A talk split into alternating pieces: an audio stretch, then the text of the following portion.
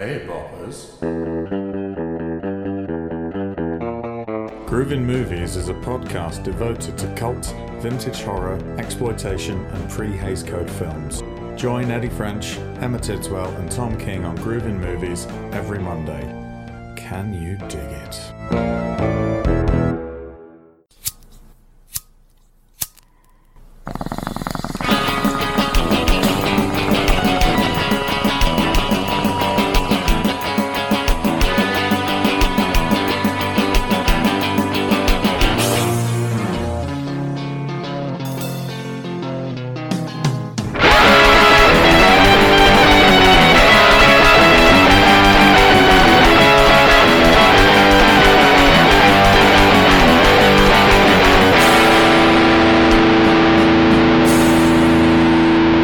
Welcome to episode seventeen. Uh, what are we? What are we doing this week? Mike? Episode 17. Whoa, whoa, whoa. That's a lot of episodes. Well, we're very talented. Yeah, yeah, yeah. We've got a lot of time on our hands. yes, yes. And a lot of movie ideas. And so, what are we handling this episode? Uh, we're doing toys this week, Toys, of course. uh, which are interesting choice. Toys is a weird one, yeah. I mean, obviously, the release of some toy related films in the cinemas recently has sparked this off a bit. Yeah, of course, of course. Those movies being Child's Play and Toy Story Four. Yes, uh, we'll be speaking a little about them later on. Uh, but first, why don't we talk about the movie that we've been looking forward to for quite some time? Yes, We finally got to see it. yes, Midsommar. yes. Uh, we went to like it wasn't quite a midnight showing, but it was like eleven thirty maybe. 10 past 11. Yeah. Film came on about 11.30. It's a two and a half hour film. That's, for me, that is very late. And you know what I'm like, falling asleep in movies at, you know, uh, late at night. Well, I had work in Sheffield at midday the following day, so I was really committing Mm-hmm. to Midsommar, and I'm glad that I did. It was fucking great. Exactly. Just I just stayed awake. It was a feast for the eyes. I just I just couldn't keep my eyes off it. I was just I, I- yeah. This is uh, the second offering by Ari Aster, who did Hereditary, which was my favourite movie of 2018. It's a fantastic uh, horror, sort of modern folk horror. Uh, it's it's great. In fact, our first episode is called uh, "Nominate Toni Collette You Cowards," which is a reference to the movie Hereditary. Yeah, and how great her performance in that is. And he gets another great performance out of uh, Florence Pugh, Yes. Who you're a big fan of. Well, uh, I mean, I've said this once before, but I will clarify. Uh, I only have one issue with Florence Pugh, and that is that she is quite a uh, posh upper class actress, and that she seems to be given a lot of middle class, working class roles. However, I didn't think that there would be, I would really have an issue with her performance in this movie because she's playing an American and they don't really have class, they just have poor and rich people. Um, so, like, she was great in it. Rednecks and that. Yeah. um, uh, she's fantastic in it. Um, she's just, I think she's great. I, I, yeah, I just I think she's great. It's definitely the best thing I've seen her in. Really, really, really strong performance. And great performance by the rest of the cast as well. Like, I love Will Poulter. Great to see him. Uh, afraid I don't know his name, but Chidi from The Good Place was yes, in it. yes. Yes. And uh, Jack, what's his name, or whatever, I, I can't even remember his name. The guy, um, he's an Irish actor and he plays the boyfriend. Uh, Yeah. he's fantastic. And what was the movie that you said he was in? Because I remember that being. Free like- Fire. Yeah. Yeah, Ben Wheatley film. Yes, Uh, yeah, he's yeah, in yeah. that. He's an Irish actor. Um, he's in a great film called What Richard Did, uh, and he's in a film called Kin, which we might talk about as well in a moment. Oh, Um, yeah. but uh, yeah, so uh, it's a great, it's a, it's a fantastic film. It's beautiful to look at. Um, it's, it's, oh, yeah. I mean, I don't know what to give away, but I mean, it's obvious from the visuals that they've shown and everything that it's a horror film set at daytime. It's a day.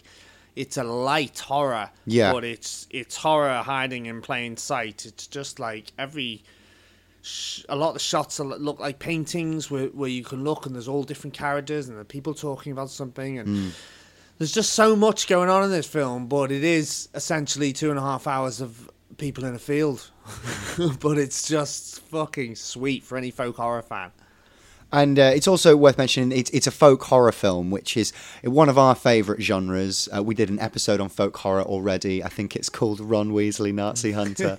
yeah. Um, uh, which had a kind of similar idea to Midsommar. Yes, uh, my pitch I remember uh, was slightly similar. I had like an old ginger festival that was based around a real festival for gingers, uh, Scandinavian thing.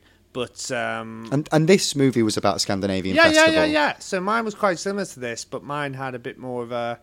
Um, A ginger tinge. Yeah, and a bit of a monstery, more of a monstery thing, and more of a sort of Suspiria witchy edge. But this was obviously, it, obviously, it, you know, it, it plays its Wicker Man card Yes. very, um, yeah, yeah, clearly. You know, it, it's it's on its sleeve.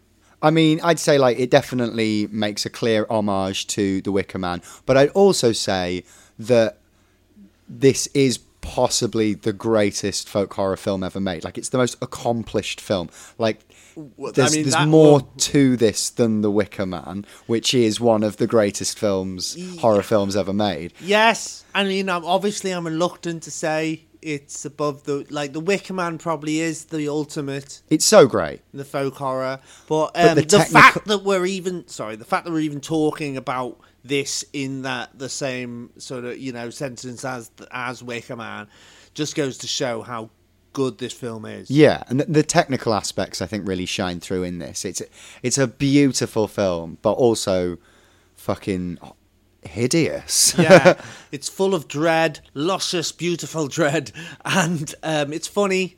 It's just like Hereditary was. Yeah. It's very funny, and I think some people get put off a bit by the funniness because they're thinking like it's just a bit shit or a bit silly. Hmm. But I don't know. I just see all the humor as, as long as I, I, I think I do. I think I see all the humor for what it is and Yeah. how he's trying to portray it, and it's just fantastic. The you know some of the, the towards the end. Florence, just it's just it's just great, scary and funny. Just go and see it. It's absolutely marvelous. Uh, we've also just finished like this minute watching Kin, uh, which has one of the main characters of Midsommar in it. Yes, yes. Uh, and that, that that was pretty interesting because it's sort of um, I thought it was going to be a bit more of a child's film. I thought it was going to be a bit more like a um, Attack the Block type thing. Right, because the concept is like a, a, a young sort of inner inner city Detroit kid finds a ray gun. Mm-hmm. Yeah. essentially. But it's know. sort of like you know, uh, a space gun, a laser gun. yeah, but like a very high tech laser gun Yeah, that can blow up cars. Yeah, yeah, the best kind. Um, and yeah, and I just like that concept. Really, I mean, it's that whole concept of being a kid and having those toy ray guns and, and toy guns. And that. but um, but this is quite gritty, and it was quite a um, bit of a drama, sci-fi thriller, maybe aimed at young adults. But it was it was a, I I quite liked it. It was a solid sort of sci-fi indie. Yeah, it really surprised me, sort of like how adult it, it, it was in th- in themes. Yeah, but Um, about it was about young people. Yes. But um, I know what you mean. It's uh, gritty and it's a gritty crime thriller um, with a sci-fi tinge. Yeah. Um, good cast though. James Franco as well. Dennis Quaid. Yeah, no, it's a it's a strong film. We definitely recommend it. Um, I think we should crack into some toy related movies, as Yeah. this is a toy special. Yeah, yeah, zap zap, guns, laser guns. um, yeah, this is probably a weird thing. You're thinking, why? The, what toys? What is that even a film genre? But it sort of is. Um, we're talking about uh, films to do with toys, film films about toys. There's there's there's a huge genre in horror about toys, and then there's there's there's it, it's a thing that kind of. Uh, and kids' films, obviously, and, and loads of genres. So much of movies, I mean, are about uh, nostalgia um, and uh, childhood experiences. Um, so you know, it feels only natural that so many movies are about toys themselves. Yeah, Hollywood um, obviously cracked into like Hasbro and the people made Transformers and Mm, yeah. He-Man because they're they they're odd things, aren't they? Because they're things that were like toys first, Yeah. and then the cartoons after, which is kind of a rare thing because usually you get the cartoon or the film or whatever, and then you get the merchandise of that thing after. Yeah. While with like He-Man and Transformers, there's probably others, uh, GoBots and that, and like the the the were just toys that they made, and then um, the films can sort of go either way. Michael Bay had a certain amount of success with Transformer films. I mean, they did loads of sequels. Um, Bumblebee's meant to be very good. Haven't seen it. Um, sort of 80s setting. Have you seen it? No. Uh, but it could be good. But again, it's that 80s popular Stranger Things style setting. Everything's popular now. So, um, so, so yeah. Or there's the uh, the 80s Dolph Lundgren uh, Master of the Universe movie Yeah. on He-Man uh, with Courteney Cox um, and Frank Langella as Skeletor, and that is just weird. But that's one of those kind of enjoyable oddities. But it's very strange. It's again, it's a bit grittier than it should be, and Yeah. know. So these, but it depends what you're talking about about toy movies. Well, one of the ones that we watched to start off with was the original Child's Play. Ooh, now this, uh, I watched this film a lot as a kid. I don't think that I'd watched it all the way through again. Uh, I think I I had a similar experience with the Child's Play franchise than I did with the Nightmare franchise. So you had seen it; it was sort of in the back of your mind yeah, I'd seen bits. I'd seen bits and pieces. Yeah, but um, he is, you know, he's up there, Chucky. He's up there with, um, again, we were last podcast episode we did um, Freddy, Nightmare on Elm Street films. Um, Chucky is with those guys. He's, you know, your Jason, your Freddy's, your Pinheads, your Chucky. um, but he's sort of gone. Um, he's gone into a comedy character, sort of, and he, in these Bride of Chucky films, Yeah. and, and whatnot. So it's nice seeing him in the original, um, and seeing it as a, it's a it's a proper sort of slasher horror movie, Yeah. and you don't really get that side that we're familiar with with Chucky till later on in the movie. To be honest, Um, I think it's a solid slasher film to go in that you know that whole big book of uh, crazy slasher movies. I totally agree. Um, I think it really surprised me and actually like how strong it was. It has a, a ludicrous setup. Yes. Uh, but one that is so ludicrous it's quite enjoyable. Yeah. Uh, which is a, a serial killer who uh, also seems to have some penchant in voodoo. Well, he's a, Um, he's a proper awful criminal. He's a strangler and he does all burglaries and stuff.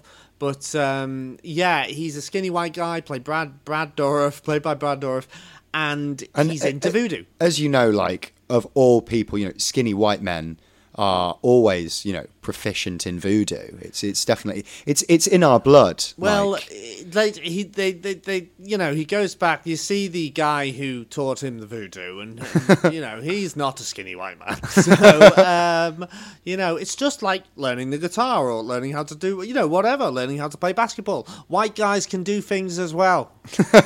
I think. So I'm told. I can't do shit. Um, but yeah, so Demon Doll. It's uh, he he puts his um, Charles Lee Ray puts his soul uh, as he gets shot by Chris Sarandon. Yeah. Um, the formerly husband of Susan Sarandon, I imagine. Um, and he gets shot. Then he puts his soul into uh, the first thing he can find. Obviously, he tried to find a human. He finds a doll, and then we have Child's Play. And you know, It's great. I really like it. I, one thing that I think is quite great in this uh, movie is uh, the use of location, uh, particularly within the flat. Um, you know, like that, like leading up to the final fight scene. Obviously, we've seen that location quite a lot, and then you know the sofa's on fire, and it's it's just a good use of space and setting for a movie uh, made this long ago. You're absolutely right about that. Actually, I hadn't quite thought about that. And uh, just little moments where you see the footprints in the flour Yeah. on the on the, on the um, counter in the kitchen. I mean, a lot of movies do this. I mean, to me, it's sort of like it's almost like The Shining on like a really small scale. Um, well, I mean, quite literally, like Jack is shrunk to the size of a doll. Um, but it is quite funny. But there is a darker element because it does deal with a child sort of being um, in suspicion of being a murderer. And also, top marks to this child actor because I normally hate child actors. I want to throw them out the window. But this one is genuinely quite a good actor, if I rem- remember correctly. He he really is, and he's very young. I Yeah. who he is. He's um, I forget what the actor's name was, but um, if he went on to acting or whether he was just so fucked up over the filming those movies with a fucking moving doll. Because there are some moments like they build it up, and when he when he comes as Yeah. Chucky, it does really work. Um, and it's a mother's exasperation. She's just scared for a child, and it is a, it is quite a, a proper good moment, I think, um, in the movie when you switch and he's like, bang, you know, wanna play? it's just, it's good. Great horror film. No, I, I think it stands up as well. I don't think it's dated too badly. Um, but we also went to the cinema just this week and watched uh, the remake of Child's We Play. did it on we did it on the same day. We, Yeah. we, we- because we're so devoted to this podcast. um, we watched Child's Play, the original, then went to the cinema and saw the remake, which was interesting. I really liked it. So did I. I was just quite surprised at how much I liked it actually, Yeah, same. um, because I just didn't. But they, they did screw around with the plot quite a lot.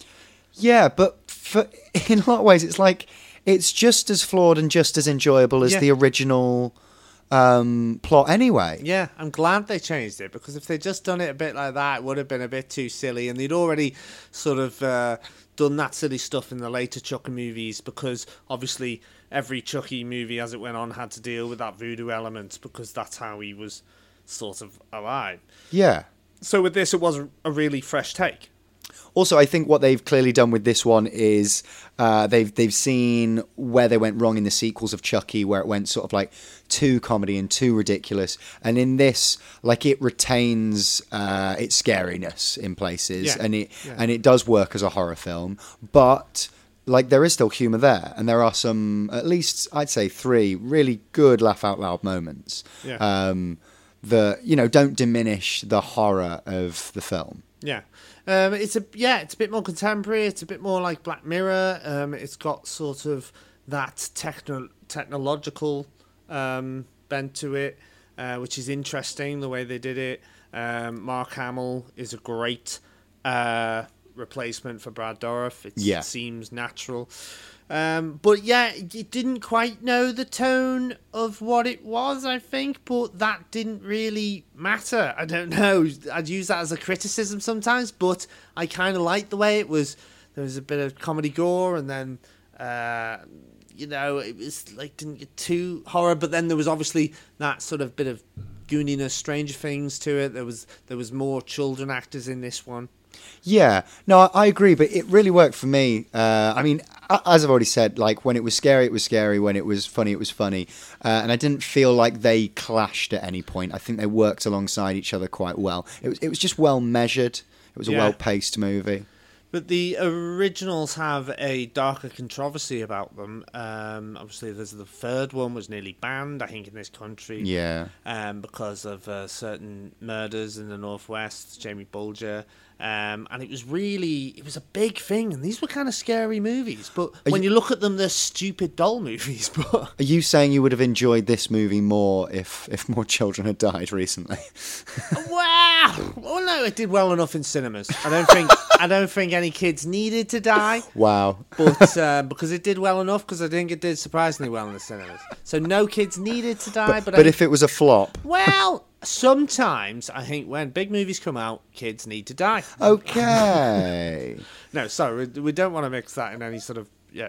We're just uh, One movie I would like to hear about uh, is a movie that I actually haven't been to see yet. Uh, I've been I've been a lazy Larry and I've not been to see Toy Story four, but Mike has, and I thought I'd let you talk to the people about it. yes. Well, this links very much on for the remake of uh, Child's Play. I mean, what a chance! They're released at the same time. A lot of the marketing uh, and advertising for Child's Play, um, they did some dark sort of crossover Toy Story advertising, which was very funny. Right. Um, and then I think Toy Story bit back at them as well, which is good.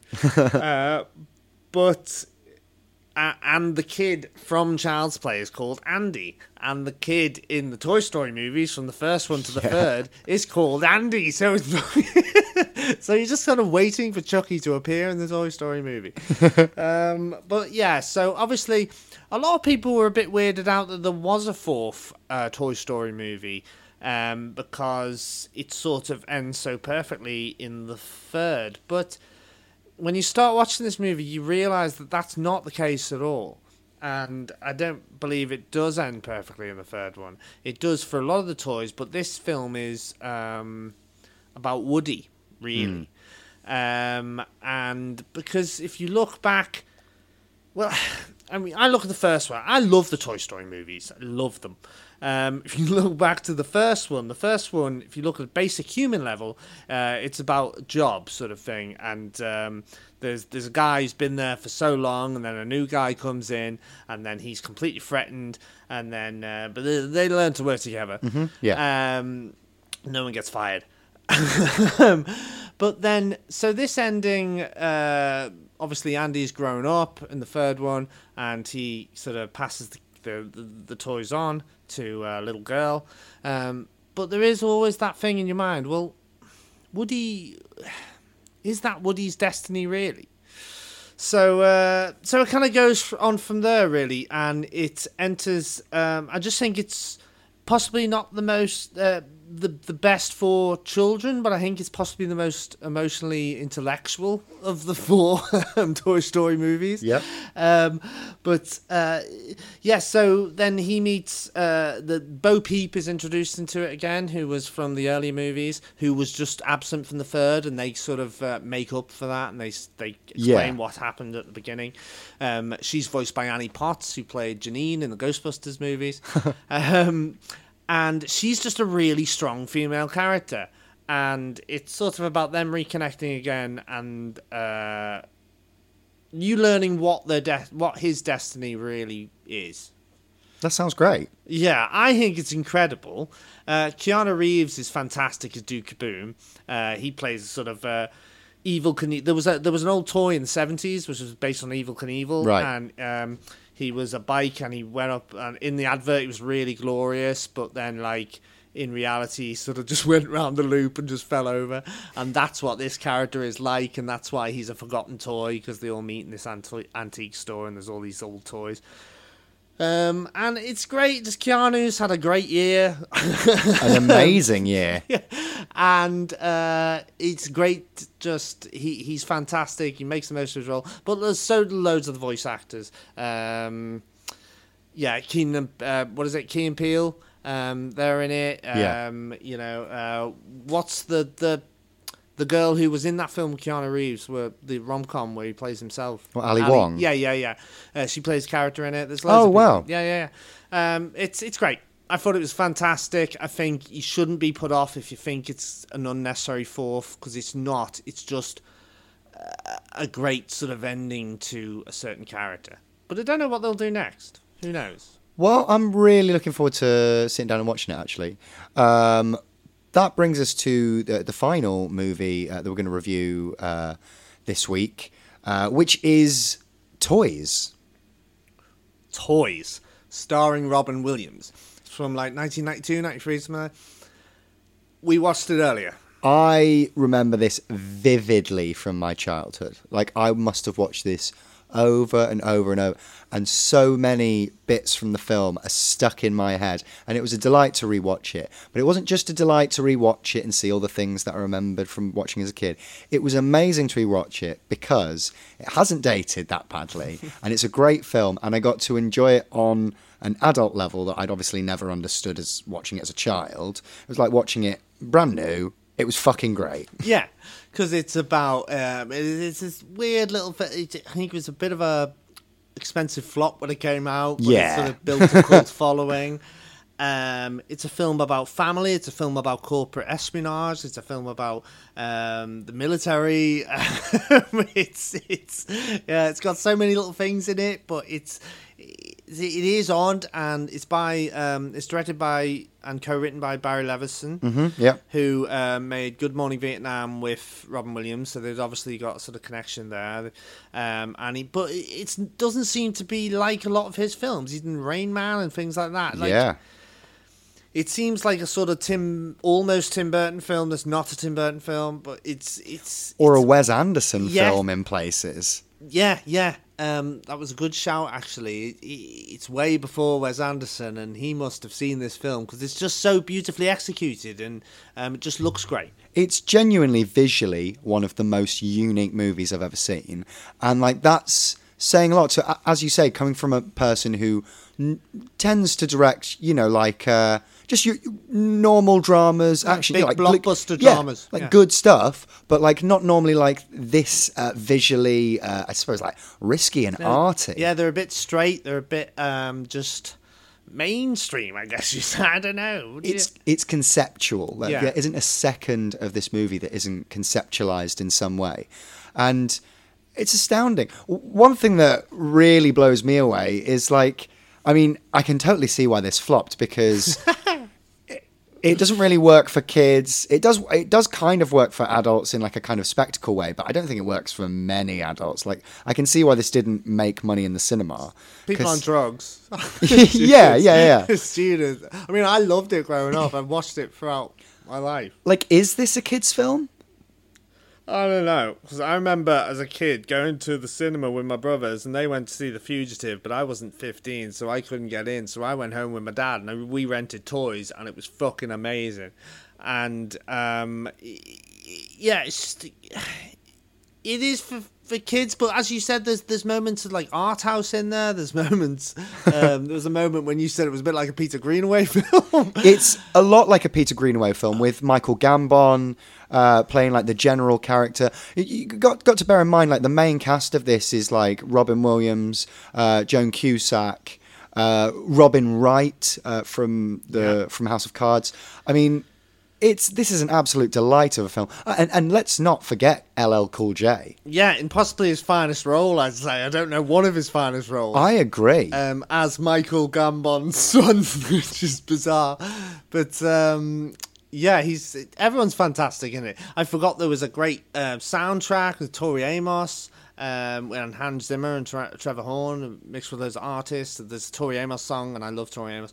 Uh, it goes through the whole film. It's just great. It's weird and great. And allegorically, it's just sort of like a tale of uh, peace versus war and sort of like fun and play versus sort of like discipline and order. Like it's uh, it, it's a very uh, like it, it works on an abstract level as well, and it's just it's so silly and Yeah. like the amount of things that I just the amount of like visual uh, things that I remember from the movie. It's genuinely overwhelming to like sit down and, and watch it all again. Yeah, and films. Obviously, watching films with Robin Williams, you you think about how directors rein him in or how Mm-hmm. much they let him do bits, and obviously he he's you can notice little bits in this film where he's let alone to do little stand-uppy bits or do little bits. Yeah. Um, but it re- never really gets in the way of the story. It's always quite natural and just just just quite amusing and just gentle, and you just sort of.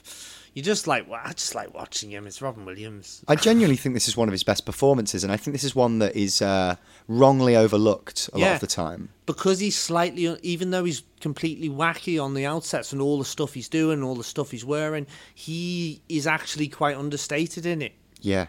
Um, so it's a bit of a, a balance there, and I think that makes it one of his really good performances. No, I, I absolutely loved it. I, I'd, I'd uh, implore everyone to go and watch Toys. Rewatch it; it's great. You might remember from your youth, from your youth, but rewatch it now. Also, don't you think it's sort of got shades of Midsommar in places, like the green hills, and Totally. the colours? They're both feasts for the eyes. Yeah, Toy eyes, goggly eyes, the googly eyes, those sticker goo- googly eyes you put on stuff. yeah. Uh, those eyes, like Forky in Toy Story 4, because the whole I didn't even mention Forky's little fucking fork, voiced by the guy from Buster from Arrested Development. nice. Tony Yeah. Hale. That's the one. I'm a little fork. Uh, yeah, that's not what he's like. That's not a good impression. I'm sorry. Uh, cool. Well, let's get into uh, the pitches of this week's episode. Okay, it's my pitch uh, to start off the pitch part of this week's episode. It's a toy special, so we're thinking toy themes. Um, my movie it kind of follows on nicely from the movie Toys. Actually, uh, I wrongly remembered the movie Toys as uh, I, I thought it was called Toy Town. Uh, it's not. It's called Toys. Uh, so my movie's called Toy Town. Okay. Toy Town. There's probably a film called Toy Town. No, I IMDb'd it. There's not a Toy Town. I mean, there's like those old sort of Toy Town cartoon kind of things. Noddy, he's in a Toy Town. The prick. Yeah, he is in a, in a town made of toys. Yeah. But uh, I, IMDb'd it. There- There's there's no Toy Town currently. There's a whole there's a whole TV show called Noddy Detective or like Private Detective Noddy. It's like fucking CSI. yeah, but it's not called Toy Town, is it? No, no, no. So carry on. Uh, so in Toy Town, uh, basically, it's about uh, there, there's an eccentric uh, billionaire toy baron uh, called Toby Town. Toby Town. His name is Toby Town, and he is the owner of Toy Town. Okay. Right? Right. Toby Town. Yep. He owns Tone Town, Toy Town. Yep. Okay. You know, he's a bit like the character that sort of uh, owns the company of uh, uh, uh, uh, in toys. You know, like your your, your classic ecce- eccentric billionaire that's devoted his life to small wooden toys. Okay. So have we got a have we got a, a casting or? I was thinking Toby Jones again. Oh, here we go. Bring out Toby Jones. But yeah, yeah. When you when you need him, you bring him out. I think he's great. Um, m- and and for, for reasons that will become clear later on. Uh, so basically, uh, he dies. Oh. Uh, and the start of this movie is like his family all gathered at sort of the reading of his will. Is this just not toys that we just watched? Is this not the same beginning as that film? No, Okay. I mean a bit, but but th- this is Toy Town. Right. I, I I really can't stress, Mike. I think it's very clear and obvious. Like we we watch toys, yeah, but this about- is Toy Town. It's a very different film. Yeah, but well, what you're describing is very similar so far to toys. Right. Well, Tom Hiddleston's in it. Okay, well now we're changing it up a bit. So basically, his family's all gathered round at the reading of his will. Low key. I see what you did there. Thanks. Um, so his, his family's there. That includes um, Toby's son, which is Tom Hiddleston. Yeah, I can see that. Is there, there, is there enough age difference that who cares? I was thinking, like, I mean, also I think James Franco could do this, um, but I, I'd like to see Hiddleston in more. Yeah. Uh, his wife, who is played by Tessa Thompson, because I'm in love with her. Tessa. Uh, their son, who's played by some child actor prick, you know, like one of the shit ones, one of the ones I proper want to throw out a window. Yeah. Um, and then Toby's daughter, played by Florence Pugh, Yes. because I've come back on board to the Pewster. Uh, yeah, yeah, yeah. Pew, Brew, Barney McGrew, Cuthbert Dibble Grubb. And in this, she's playing the daughter of a billionaire. So I think I think she can. I think she'll smash it. She can do that. No, she's so pretty. Uh, and then her husband, played by Rafe Spall, Oh, nice. Get in there. Love a bit of Rafe. uh, and then they've got a daughter played by you know, and again like an annoying child actress, Yeah, but not too annoying or annoying. They're all annoying. not as annoying as the the boy one. Right, right, right. And uh, also, the the last person that's in this room is obviously the lawyer who's reading out this will, who's played by Timothy Spall. Why not? Yeah. Okay. So, yeah, here we go. So basically, the will's read out, and uh, it's promised that everybody in that room are guaranteed uh, uh, treasures uh, beyond their wildest dreams, sort of thing, uh, including uh, even the lawyer, um, Timothy Spall, because obviously he's been the family lawyer for so long. Right. Uh, but basically, there's a few directions. What they do is, uh, in, in the directions, they say what you have to do to uh, retrieve uh, the, these treasures that you are owed, your inheritance. Uh, you have to go to Toy Town, right? Because he's got like this sort of like big factory slash village, uh, which is sort of a bit like in, in toys. It's sort of like uh, it's it's a factory, but also like you know, the factory in itself is also toys. Do you know? Do you know what I mean? Yeah, I mean, in toys, he dies, and then he gives he he he gives the factory over to his military brother, played by Michael Gambon, because he doesn't quite trust um, Robin Williams' character to, to take it over. Yeah. Again, is this very similar? No, they're, all just going to this toy town. They just go into this toy town, right, Okay. uh, to to receive their their inheritance, right. Okay. And when they get there, uh, there's like I'd say there's like like a there's a there's a treasure hunt, like a sequence of like golden tickets that they follow to sort of like get getting further and further, deeper and deeper into Toy Town. Willy Wonka, have we? Golden ticket. Basically, what I'm going for, and I'm sorry for the spoilers up ahead of what's going to happen, but this is a slasher Willy Wonka. Holy shit! Why haven't they done that? I know, right? Haven't Well, they just remade Willy Wonka as a full-on adult slasher movie? It would totally work. Yeah. Um, so basically, they get to the centre of uh, Toby Town's estate, uh, aka Toy Town, um, and that's where the true nature of Toby Town's uh, will and testimony is sort of revealed, right? Yeah, yeah, yeah. Okay, yeah. and and basically what's happened is is uh, Toby Town throughout his entire life he was actually uh, ridiculed by his family. They thought like all of his toys were dead silly and daft and, and ridiculous, and he was always sort of like the joke of the family. Um, and it's always sort of annoyed him because he sort of knew that he was going to die. He sort of like had a degenerative illness that he would leave all of these uh, this these treasures and his life's work that he worked so hard on uh, to these people that don't even respect him or his uh, his industry, right? So what he has done is he's devised a big fucking murder plan, hasn't he? so like A big fucking murder plan. so all of a sudden, uh, all the toys in Toy Town sort of wake up and they've got one mission, and that mission is kill. Shit.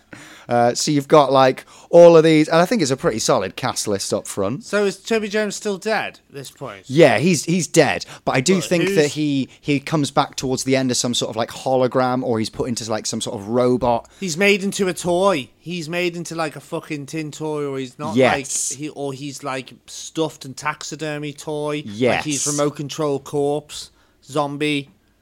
You know, there's a lot of ways to go. I've also forgot uh, to to even mention the main character. Go for it. um, Sorry, they they were meant to be in this room at the start of the movie because they're a part of this family. It's the youngest son uh, of Toby Jones, who is played by Peter Dinklage, right? Nice. And he's slightly less of a prick. He's also like far less successful than anyone else in the family. Right. Uh, sort of like he's a bit of the black sheep. Um, he's sort of ridiculed a lot as well, um, but he's sort of like half all right. Um, and I think that like uh, there'd be like loads of great scenes of Peter Dinklage fighting toys, which I think would be dead good. I think he'd be dead good at it. Um, But just because he's a bit small, well, no, is just that what saying? No. Like he's close to the more close to the size of toys. well, no, because I, th- I think that he he Why? could Why fight he- a big toy. Yeah, and then is it because he's little? Is that funny to you? no, it's heroic. I'm just trying to back you into a corner here. I've noticed. Um, No, I just think that he'd he'd be handy with a toy hammer. or a normal hammer. because he's a bit like a child. Is that what you say? I I don't I think that if we I feel like this should be wrote with with him in the you know, he needs to have a part in the writers room. he needs to be making yeah. sure that we're we're not being too silly.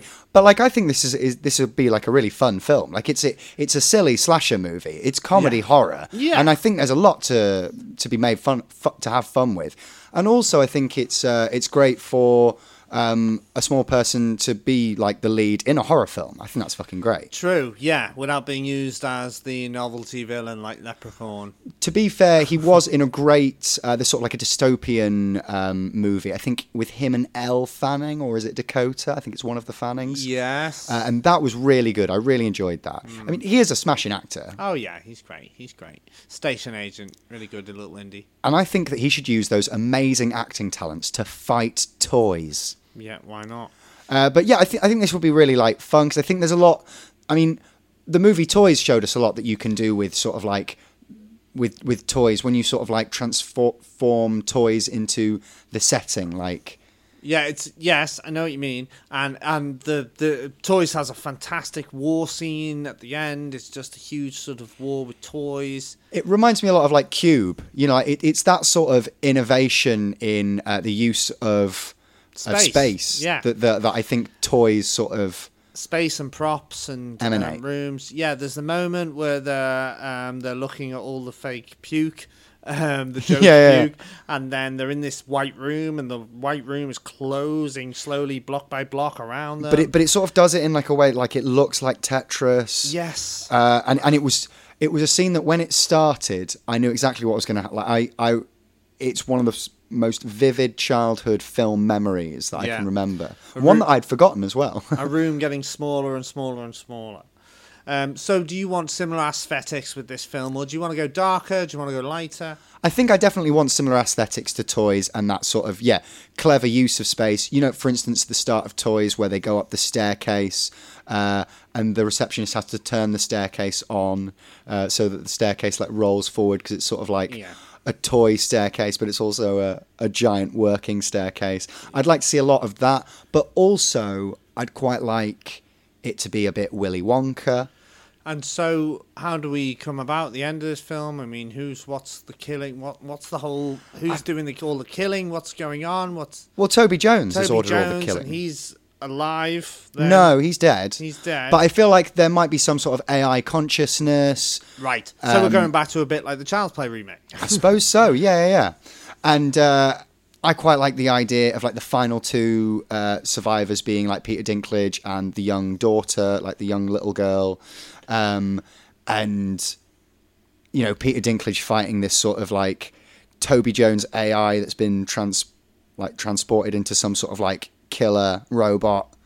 I think would be dead cool. Yes. Um, Yes. But also, I kind of like I want some of the deaths to be like really unforgiving and it to be quite unmerciful in some ways. Like I think that the, the the child actor, the boy actor, should die quite early on, like just you know, sort of decapitated quite quickly. So this is a horror version, sort of. Well, not horror version toys, but the, the that kind of aesthetic, but Yeah. made into a horror movie. Yeah, definitely. Um, so you want proper gory deaths? and Yeah, yeah, horror. yeah. Because obviously there is a huge sort of toy horror subgenre. Obviously, Child's Play is the daddy, but then you've Mm-hmm. got um, stuff like Dolls, Doll, Dolly Dearest, the Puppet Master franchise, which Yeah. are mad. Uh, Demonic Toys, there's loads of those films. Um, so they did within the 80s, 90s. There was this strange subgenre of killer toys. I mean, aesthetically for this as well, I see this being quite similar to the movies that uh, of Rob Zombie, even who, I, Right. who I think is a very uh, creative director visually, and I think uh, a lot of people give him uh, short thrift. yeah, I do. I really like him. I think he's brilliant. You've made me want to check him out more. I did give him short shrift because I loved White Zombie and I loved his sort of his uh, early artwork and his zom- uh, his sort of weird zombie. And I wanted his films to be very much like his artwork and, and stuff like that. But I felt they were a bit, I don't know, derivative of stuff like Texas Chainsaw Massacre. I don't know, they're a bit, meh. but I've always felt like he he play pays homage a lot. Yeah, but like he's very honest with that. and as good. That's the problem. I mean, I, I disagree. Like, I, I feel like he's much more considered than a lot of these like early, early pieces. Like, like they like visually, there's a lot more going on in his films. Um, and yeah, he has made some shite, but he's also quite honest when he's made some shite. Yeah. I mean, he'll admit in interviews like, "Oh, yeah, I've made like you know six films and three of them were okay." Mm. but his Halloween movies, I'd strongly recommend. Yeah, but, and you love Halloween, but then a mm. lot of people who love Halloween wouldn't wouldn't recommend this movie. Yeah, so- but they're wrong, Mike. okay, okay. I liked this cartoon. Did a weird cartoon about a wrestler. It was a bit rude, but it was violent. Can't remember the name, but um, I can totally see Rob Zombie directing a kind of toy horror movie. I mean, for this, if if Rob Zombie's not interested, I actually think Ari Aster would do a great job with this. Yeah, because of the aesthetics, but turning it into a horror film, but keeping that light, l- big shot aesthetic. That's huge. Yeah. sort of- yeah. I, I can see it. Or like Wes Anderson has always said he would eventually like to do a horror film. Maybe this is the sort of vehicle that he would do. seems like a good um, a good project. I mean, the new Saw film is being done by Chris Rock, and it's sta- uh, starring him, and it stars Samuel L. Jackson as his dad or something. um, this is actually happening. Wow, The new what? yeah. That's amazing. Do you not hear this? Chris, No. Chris Rock has uh, just bought taken the Saw franchise, and him and Samuel Jackson are going to be in the next movie, and I, that's all all we know that they've taken the Fuck. Saw. Saw, Saw. Chris Rock isn't that fucking weird? Samuel Jackson's in it. Totally want to see it though, and I haven't wanted to see a Saw movie since like Saw three. Ever since Saw. um, yeah, so that's interesting. But yeah, this uh, I think yeah, I wasn't quite. I, I thought your film was just toys at first, but now it's it's a whole horror Yeah, Yeah, I can see it. and I can it's, see it. it's so location specific, and you know what I'm talking about. You know, but think uh, think of sort of like a slasher movie, but like in Legoland. It's sort of like that sort of setting. Uh, n- not quite a fun park, like like a theme park, which I think we've seen quite a lot. We've seen a lot of slasher movies in theme parks and you know uh, Hall of Mirrors and all of that. It's not quite that. I'm talking toys. I'm talking like Hamleys, like being stuck in Hamleys with lots of like killer toys after you. You know, yeah, yeah, yeah, yeah. drones and things like that. You know, like what's that shitty fucking like uh, gadget shop in the Arndale Centre? It's called something you know, like mansplaining or so. It's got Yeah, fucking you know yeah. menkind. I think it's called. Yeah, gadget dick. you know, because or yeah. gadgets aren't for you know Oh, not women. for women. Can No you imagine No a woman way. playing with a gadget Oh God. like a vibrator? All right. Uh, Um. Yeah. Uh. I totally. Uh. Yeah. I. I totally see that. and it's you know great cast, isn't it? Definitely can't afford them, but. And I think again, uh, I really like utilizing the duality of uh, Toby Jones as an actor. He Yeah. can do soft and lovely brilliantly, but he can also be a menacing little cunt. Yes. Yes. You sound a bit like his mum then. uh, not that I know what his mum sounds like. Um. Yeah. No. I think that sounds really cool. What would you call it? And who's directing it? Toy Town, mate. Toy Town. It's really. Yeah. I, I thought you might have come up with something that since we got from Toy Town. As we'd gone through the film, you might have come up with a slightly more interesting title. Toy Gory. that I like. um, and yeah, director Oh, Ari Rob Aster, I quite Oh, like. Ari Aster, I- Rob Zombie. A we'll ma- see who's a, available. a mashup. Oh, both of them together. Yeah. Um, Ari Aster co-writing and producing. Rob Zombie directing and co-writing. I could even see Carpenter being executive on this. Steady on. Steady on. All right. All right. I don't know if he's done much about toys, Carpenter. He's done cars. He's done uh, Mm-hmm. Mm-hmm. lots of Books. shit. What? Like books with like in the mouth of madness. Yeah, yeah, yeah. All right. Yeah, Like books. you know, Yeah. literature. Yeah, I'm aware of what books are. I've read a book, but I prefer playing with toys. Okay, we're back. Uh, it's Mike's pitch. Uh, go ahead. Well, um, it's a tricky one, isn't it? I mean, toys is a strange sort of uh, genre. Is it a genre that, that we've come up with? It's a Uh, theme. yeah, yeah, it's a theme, and um, I think it's quite interesting that we picked it. Uh, so obviously, you first go to that kind of horror thing with there's so many things: Puppet Master, Demonic Toys, Chucky. Um, you really cover that well, with I think with yours.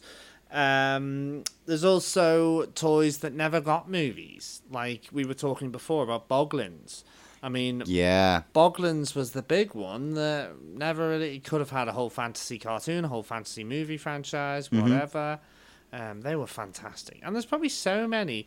Uh, there was a there was like a werebears one with teddy bears, and then you turned them inside out, and they were like fucking um, scary bears. Yeah. Would have made great. Um, what toys did you play with as a kid? What did you Uh, like? What I had you- a lot of Transformers, Yeah, Teenage made- Mutant Ninja Turtles. They made plenty of films that Transformers and Teenage Mutant Turtles all vary in quality. I had a lot of wrestling toys. You know, I was I was big into wrestling. The ones where you flick the back with your thumb and then their arms go. Yeah, stuff like that. Yeah. Uh, so you know, like I'd, I'd have like a wrestling ring and have a lot of wrestling matches with them.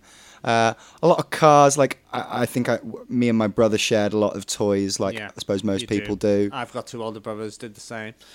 Um, I remember one Christmas when I got the Ecto One Ghostbusters, and I was Yeah. so happy. and I had all the ghosts, had all the figures to go in it, and it was just made everything. They were in a car. It was great. I don't remember having that many Ghostbusters figures, but I do remember having Ecto One, and we did have like the fire station. I had loads of shit. I had I had Janine. and had Janine's car. Wow. And Janine's car turned into like a huge mantis when you press the back buttons. Um, and there was like a werewolf. There's just loads of great. There's loads of great um, toys that were made from the Ghostbusters. Uh, Yeah. Tons. Just BraveStarr. Remember that? Oh god, it was. A, Yeah. There was a cow. He was a cowboy. Had all these strengths. I had the whole fucking town, saloons. I just love toys. GI Joe. Oh. Anyway. Um, I had a lot of He-Man as well. To be fair, Yes, there's a lot of films that uh, I can kind of struggle sometimes to make themselves from toys. You got the GI Joe movies, GI Joe Retaliation. Um, Bruce Willis actually plays GI Joe. Uh, you got The Rock in it and stuff. Um, but anyway, so, so there's all these toys, but um, I've got a more sort of straight biopic. Uh, biopic, biopic, Right. biopic, biopic. biopic. Yeah. um, so, uh, my film's about uh, a guy called uh, Richard T. James, Uh huh. right? So, in 1943, um, Richard James was trying to develop a means for suspending sensitive shipboard. He's an engineer. Um, so he was working on naval vessels and he was suspending sensitive shipboard instruments um, in rough seas. So he was working with springs, right? Yep. So, um, in that meaning, as you know, in that time as an engineer, he's working with the springs. Um, he accidentally drops one, seeing how the spring sort of keeps moving after it hits the ground. Yeah. Uh, the idea for the toy of the Slinky Right. Yeah. was born, right? You know, you know what? Just as you are starting to say this, it's fucking mad. No one's done a biopic about the inventor of the slinky.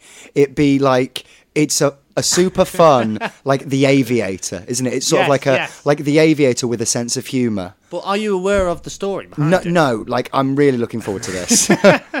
because it's really interesting, right? So um, this Richard James guy, he uh, he sort of accidentally invented the slinky, and his wife Betty, he sort of came the idea to her. Um, she was just a sort of normal homemaker, but she was quite stern. She had a sort of eye for business a little bit, um, and but he kept talking about this uh, idea of a toy. It was just a spring that kept, you know, just did that thing. Um, she thought he was a bit mad. Uh-huh. Uh, he spent like a year or two um, working on it. Um, and then she sort of they were together as their relationship together. They she she came round to it, and then she found the name for it. Um, which she looked through the dictionary and she found what you know she was looking for words that described the motion of the slinky and yeah she found slinky uh-huh. um, so they made it together, and um, she thought the minute he sort of went out to, to market the Slinky, sort of on his own, he went to the Gimbels, Gimbels, um, like as you were saying before, those big high street, the Hamilton, Hamil- whatever they are, you know, the big toy stores, Yeah, yeah. like in Hamleys. Tom- yeah, that's the one. Like in, but this was like Gimbels or something. Right, yeah. Um, like in the Tom Hanks movie Big, where they're on the fucking Yeah. piano. I mean, I loved those kind of films where you had big toy stores in. Um, I mean, the Ron Williams film Toys, it just made me want to be. I was obsessed with that film. It made me want to be a toy maker. I mean, I'm not one now, but. so, yeah, so um, he went to sell his stuff in Gimbels, but uh, she thought it wasn't going to work out. She even. There's a, a little story about her paying someone to go and try and buy one off him, but then he ended up like selling them out. And then they realized Wow. they realized that this was going to be big. So then they started working on it and they were selling it together as family business. Um, but now at this point, um, they've got a bit of money, but then some of the money starts going missing. Um, and Bessie doesn't really understand why, his wife. Um, and it turns out, um, I mean, it turns out that Jay, uh, that Richard, um, they've started this uh, company called James Industries, and basically, um, so they've got this company, and a lot of the money from James Industries has been going missing, but it hasn't been going missing. It's been donated to these weird religious charities, Right. uh, and to um, and he's getting more troubled and a, just a bit weird as he goes along. Um, and it turns out that he's been donating all this money to um, these religious cults, basically. uh, and then it goes on. The marriage isn't working anymore. They've got six children. Uh-huh. Um, he abandons her and the six children and then runs off with this religious cult. Um, so they're at a crisis point where Betty's like, "What the fuck do we do?" um, but then she stands strong. She's got six kids. She takes control of the whole company. She makes Slinky what it is. Yeah. Um, by doing advertising, and then comes up with the song. Uh, everyone loves the Slinky, or works with people to make that song. Yeah. and then it just sky, and then the company skyrockets. Um, while the original inventor has gone off to this cult, uh, and then in the 70s he has a heart attack and dies. She goes on, becomes in the Hall of Fame in toys. Uh, she dies of a heart attack in like 2008 or something like that. Uh-huh. Um, and yeah, and I think that would make a fantastic biopic. You could stretch it out. I don't know who. Um, I've got different ideas of who would play them and who would direct, but I don't know. What do you think? As a Yeah- story. Yeah, no, I, I think it's I think it's really really interesting. I am a big fan of uh, Hollywood biopic done well, and and all you really need is uh, someone with uh, an interesting, compelling story. And I mean, like this definitely has. Yeah.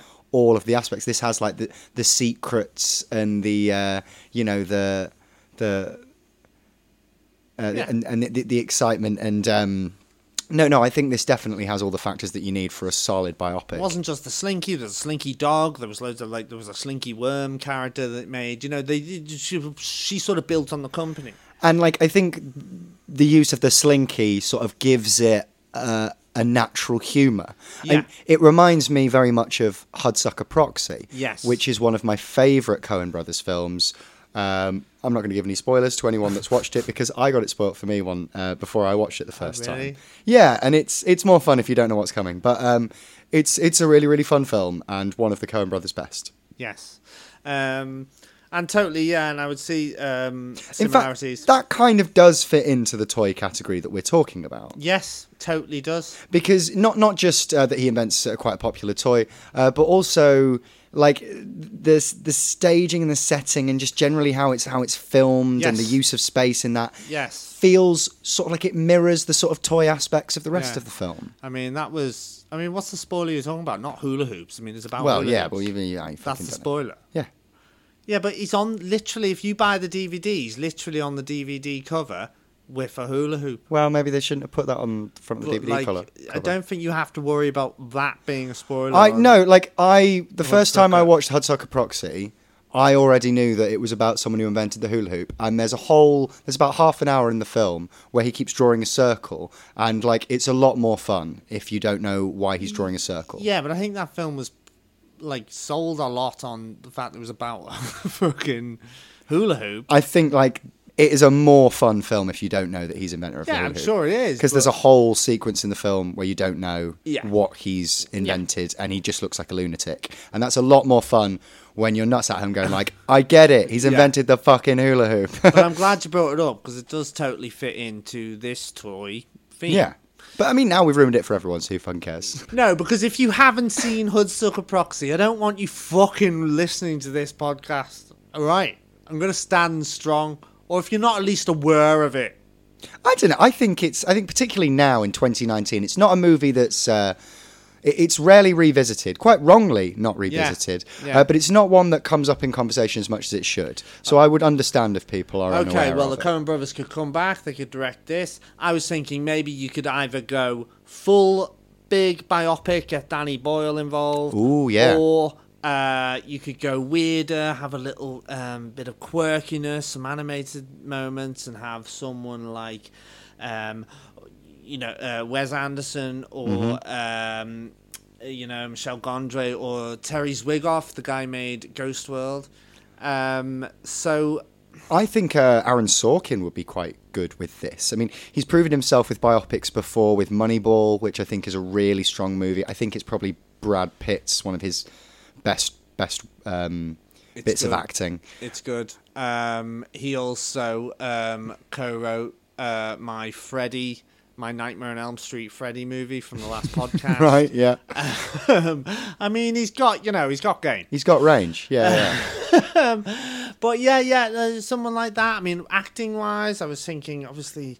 I mean, at first I thought, well, they're older, and I thought someone like either Jeff Daniels or maybe Michael Fassbender or someone like um, Courteney Cox as Bessie. But no, no, no, no. I'm thinking younger, and then with, with the fucking modern shit we can do with aging people. Yeah. I would think um, even Jack Reynor, uh, who is the Irish guy that we've already mentioned from Kin and Midsommar, He, he's an Irish actor, but he can do a good American accent. He could do him. You could age him, and Bessie could be played by uh, the girl who plays Nancy in Stranger Things, Natalia Dyer. Yeah. Solid. And then she's strong. She's this young wife, but then suddenly she's really strong, and then heads up this company. I think it'd be a really good movie yeah. No, I, I think you're right. with maybe the odd little dark religious cult shit in there uh, to mix it up, but not going back to Midsommar. But uh, none of that. But uh, you never know. Lots of slinkiness in it. I don't know what you call it though. I think Slinky is Just pretty call it so- slinky. solid. Yeah. What's his name again? Richard T. James. Richard James. Slinky Dick. That's a whole different kind of film that we've got to market there, and maybe not toys or a certain kind of toy, sex toys. Who's that over there? That's Slinky Dick. no. I can see it, mate. Uh, no, like, Yeah. like lean into it. Lean into Slinky Dick. I will not lean into your slinky dick. Never again. But yeah, toys. um, enjoy, kids.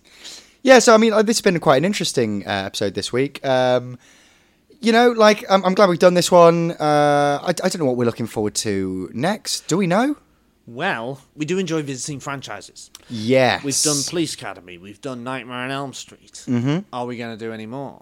Well, you were suggesting we do Rambo. Yes. Well, you know what, listeners? If you like the idea of us doing Rambo, get in touch. Let us know. Uh, if there's anything else you'd rather us do, uh, also l- get in touch and let us know. Um, There's a new one coming out in September. That's the whole point. Rambo. Right I mean, we could wait, but I'd just like to do it now. We can always talk about the next one. Well, hopefully someone's got some ideas out there. If you have an idea of something that you'd like us to do, a genre, a theme, a, a franchise, let us know. Uh, and have a good week. Please do. Enjoy playing with your toys. You've got a friend in me. You've got a friend in me. When the road looks rough ahead and you're miles and miles from your nice warm bed, you just remember what your old past said. Boy, you got a friend in me. Yeah, you got a friend in me.